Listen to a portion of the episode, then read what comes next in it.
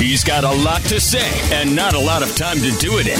It's a dose of Diener on Fox Sports 640. We were talking about Tom Brady the past couple of days, right? You know, you got Dolphins fans and, you know, national pundits alike who are like, oh, yeah, Tom Brady, he's coming to Miami.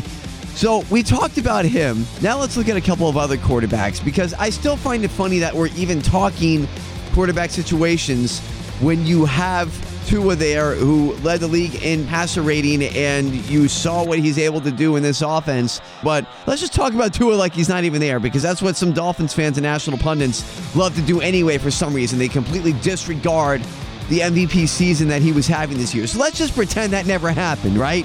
Sure. Why not? I'll play along. So who else would you get? Who else would you want if it's not going to be Tua? Well, let's look at Lamar Jackson.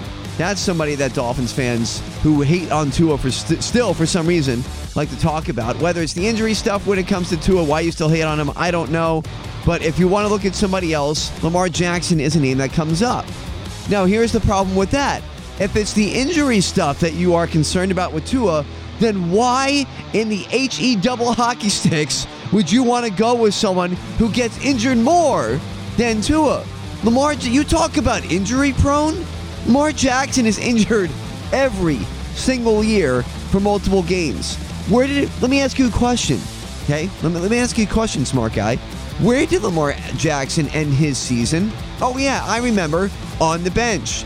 Did he play in the playoff game when they lost to Cincinnati? No, he didn't. So why would you want to move on to another quarterback who gets injured more than the one that you're concerned about being injury prone? So let's just end that discussion right now, besides the fact that Baltimore already said they want to bring him back. So I think that's a moot point anyway.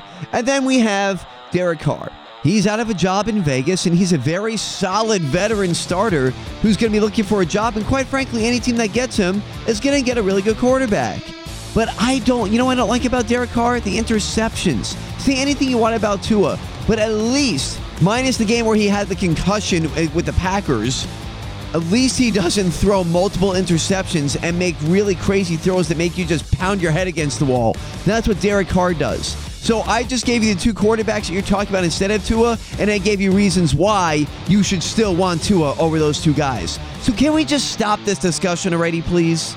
And realize the fact that we have what we've been waiting for for 20 years, which is a franchise quarterback who is incredibly talented. Stop taking that for granted. So much to say, so much to say. He's got even more to say, and he'll do so on Twitter. Follow him at SDiener86. It's a dose of Diener every weekday on Fox Sports 640.